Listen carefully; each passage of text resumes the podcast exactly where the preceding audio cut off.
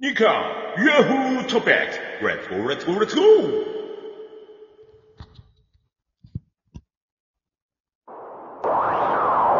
ニカ、ヤフートピックゴーレッツゴーレッツゴ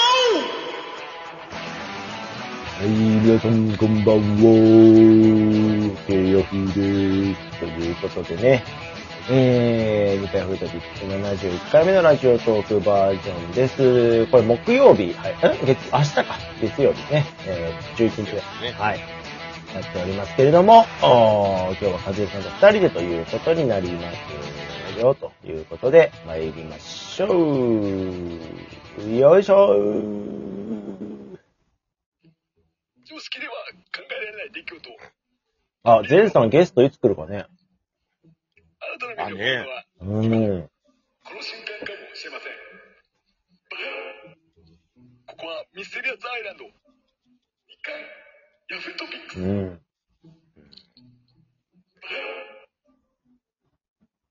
ーニュースワードランキングニュースはい。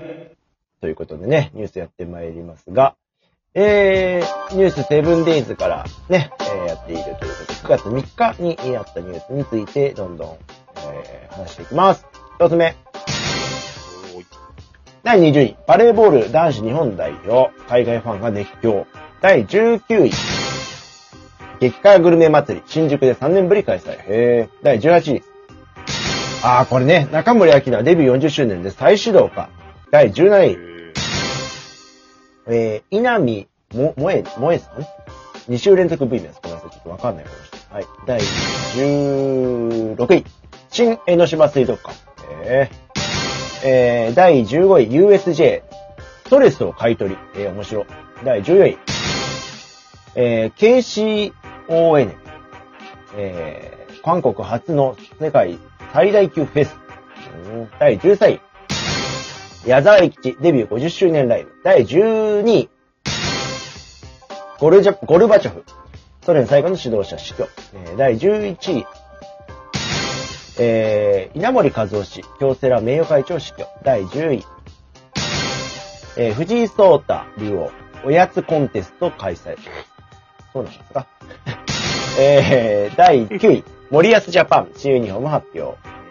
第8位、えー、香川照之、朝の情報番組出演取りやめ。第7位、村上宗隆、史上最年少50号ホームラン。第6位、台風11号、沖縄、えー、戦闘、えー、沖縄戦闘、戦闘諸島に、えー接近。え、第5位、BTS、兵役問題をめぐる世論調査中止。第4位、大谷翔平、逆転30号ホームラン。第3位、新型コロナ、4県で全数把握見直し開始。第2位、統一、旧統一協会、自民党関係断絶を支持。そして第1位は、ウクライナ情勢、IAEA のザポリョ、えーザポリージャ、えー原発調査開始。以上、和弘さん20個。どれでしょう？興味あるのは。ーえーと、さっき稲見さんって人はゴルファーの人ね。はいはいはい、そうですね。はい。で、ユニバーサルのこのストレス買い取りってやつで。うん。こうん。れなんすか？なんか、え、なんかね、ストレスを譲ってくださいってことで、ストレスと引き換えに、ユニバーサル・スタジオ・ジャパンへの旅行で使えるぐ超豪華クーポンがもらえるっていうことで、うーん。うんと、ストレス買取センターっていうのが期間限定で東京原宿にオープンして、顔の表情でストレス度を自動判定。ストレス度の査定額に応じてパーク内で使えるクーポンや JTB 旅行割引クーポンなど、様々なアイテムをプレゼントということで。うーん。ねえ、たまに溜まった日頃のストレスと引き換えに超スッキリ、超元気になれる特別な体験をということで、これは4日間開催だったらもう終わってはいるんですけど、ううん。ーん。そんなキャンペーンだったらしいですね。まあ、ねこれ大阪でやらないってとこがまたミソですよね。まあ確かに。うん。うんうんうんうん。東京でやるってことはねう、んそっちの方に人を呼ぼうっていうことでね。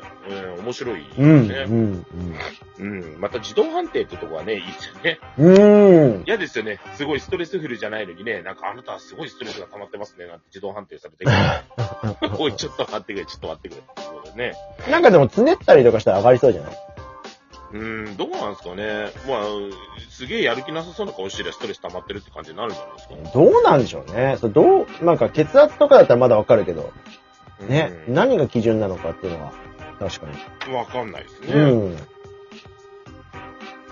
さて、村上選手、ね、今52号ですか？はいホームランが。えー、すごいですよね。ねのノムさんを超えたのか？そうですね。あ53か？もう。あ、53か、うんうん今。あと2本であれか。大阪あると一緒か。うん。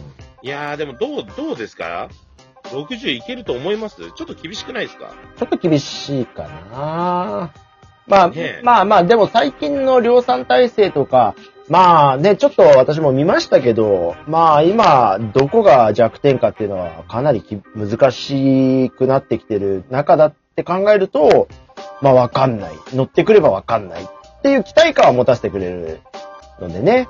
今のライオンズ打線より全然打つでしょ。まあそうですね。今、うん ライオンズ打線の時ね、あの、あれしちゃダメ。いや、でもほら、なんていうの？その、村上のホームラン数と、はい。あの、最下位中日のそね、うそうそう、うんトータル。本塁打数で、どっちが上なんだ、みたいな話をね、うん。えー、話題になりましたけども。ビシードとかさ、すごいおじさんだけど、年下なんだよね、あの人。ね。そうですね。頼むよって感じだよね、ほんと。残り18試合になりましたけどうも、ん残り18試合で、あと7本で、えー、バレンティンと並ぶのかなはいはいはいははい。というわけで。い。あ、キヤ君が連絡来ましたよ。うん72から参加します。あ、じゃあ皆さん、明日、明後日か。あ、違うか。これね明、日、明日、あ、あ木曜日か。日ね。火、木曜日水は、あれですね。キヤ君が来ますよ。ねえ。はい。テンションそして、そして大谷翔平が、えー35ホームランということで、大谷もちょっとこう最近、量産体制入ってますよ大ね。谷ちゃんね。今日もなんか豆が潰れたとかなんとかっていうことでね、えー9月11日現在ですけども、まあ今日も勝利したということで、はえー、さあ果たして MVP は取れるでしょうかっていうことでい。ねね、え。えー、ジャッジでしたっけ？はい。えー、彼ホームランめちゃくちゃ打ってますからね。ねさあ果たしてどっちがっていうね。まあでも普通に考えればね、なかなか生まれない記録としては大谷翔平の方が価値ありそうな気はするんだけどえ。ね。確かに。うん、一個人の数字としてはなかなか大したものだと思うんですよね、ジャッジのホームラン数もね。ですね。えー、さて、さて、私、あと気になるのは香川照之ですかね。ああ、やっぱり。うん、うん照之の問題はちょっと気になるところですね。まあそこまで僕詳しくこのニュース追っていないのでなんともなんですけど、うん、なんか、しょうがなくねっていうね。しゃあなくねっていう。まあ確かにその酒によってどうのこうのっていうのはあるからね。まあしかも芸能人っていうことだから、そこら辺ね、リークされちゃうとやっぱり弱い。今の世の中だとね、弱くなっちゃう立場が良くない。コンプラコンプラ言ってるから、立場が弱くなっちゃうのわかるけど、でもさ、そんなのさ、あるじゃん。うん酒によってさっていうのはさ。で、しかも、何、キャバクラかなんかでしょ？いや、これだから問題なのが、その六本木のね、ちょっと高級店の中ですから、六本木店はそういう要素で食ってきたところがあって、うん。まあお金をちゃんと払ってくれる分、そのね、その中での、まあうん世界っていうのを作ってきて、ある種秘密保持みたいなところでやってたのに、うん、こうなっちゃうと、六本木にじゃあお店でハメを外そうっていう人がいなくなったら、かえってマイナスっていうね。一番金使ってくれる人がさ、来なくなるよね。これだとうんうんうんうんでもさ、これ難しいのはさ、うん。志村けんがやってたら多分セーフなんだよね。ああ、キャラクター的にね。うん。うん。結局さ、そういうイメージがない人が、そういうのやってるっていうのが。イメージあるよね、でもエロそうじゃん。ねある、なんか、界隈では有名だったらしい、ねね。うん酒癖の悪さっていうのは。うんでもやっぱりね、普通に見てる分にはそこまでさ、そういうイメージ持たない人が多いからさ。いや、なんかどうなんだろう。だからすごいそこら辺ね、まあ、香川照之のこの問題に感じるのは、香川さん自身、まあもちろん良くないっていう言ったらそれでおしまいになっちゃうんだけど、でも人間ってそんなもんじゃないかな。そうそうそう、そんなもんなんですよ。うん何をそんなに清廉潔白を求めてギャーギャー騒いでるのかっていうのはちょっと逆に心配ですけどね、そっちの方が。そうですね。だってうん、結局さ、これ騒いだところで誰得って話じゃないですか。いや、そうなんですようね。ん。だって、別に香川照之がさ、その、金、ね、テレビとか出て儲かってるって言ってもさ、そんなの知ったこっちゃないじゃん。うん別にそれで香川照之がずりあの引きずり下ろされたからって言ってさ、俺らに還元されるわけでもなんでもないんだからさ、そこをなんか叩いて、なんか人の、なんていうの？あの、不幸を見て喜んでるっていう、その風潮がさ、そうなんです。陰湿ですねうん、ちょっとね。陰湿、本当に陰湿。なんか最近、だからどんどんどんどんいろんなことが、ね自由度がね、減ってつまんなくなるっていうえ。ね。うん。しょうもねえなって思いますね、見てるとね。うん。まあなんか暗い影を落とすことがあまりね、うん良くないんじゃないかなと思いますよね、別に。もういいと思うけどね。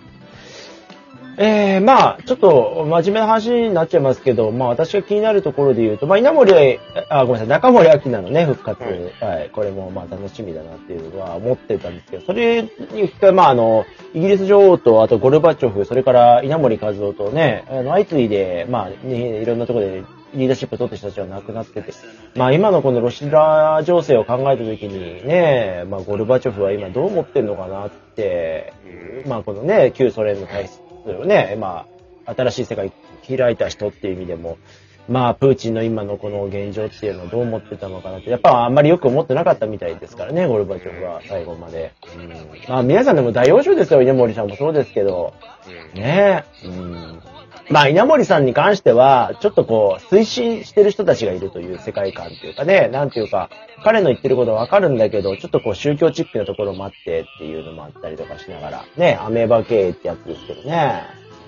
うん、まあまあ、いずれにせよすごい世界を作ってる人たちっていうことで言うと、ちょっとこうね、えー続いたなっていう印象ですけどね。そうですね。まあ、えー台風も迫っておりますが、まあ、こんな感じで、来週も皆さん、元気にお過ごしください。See you tomorrow next time!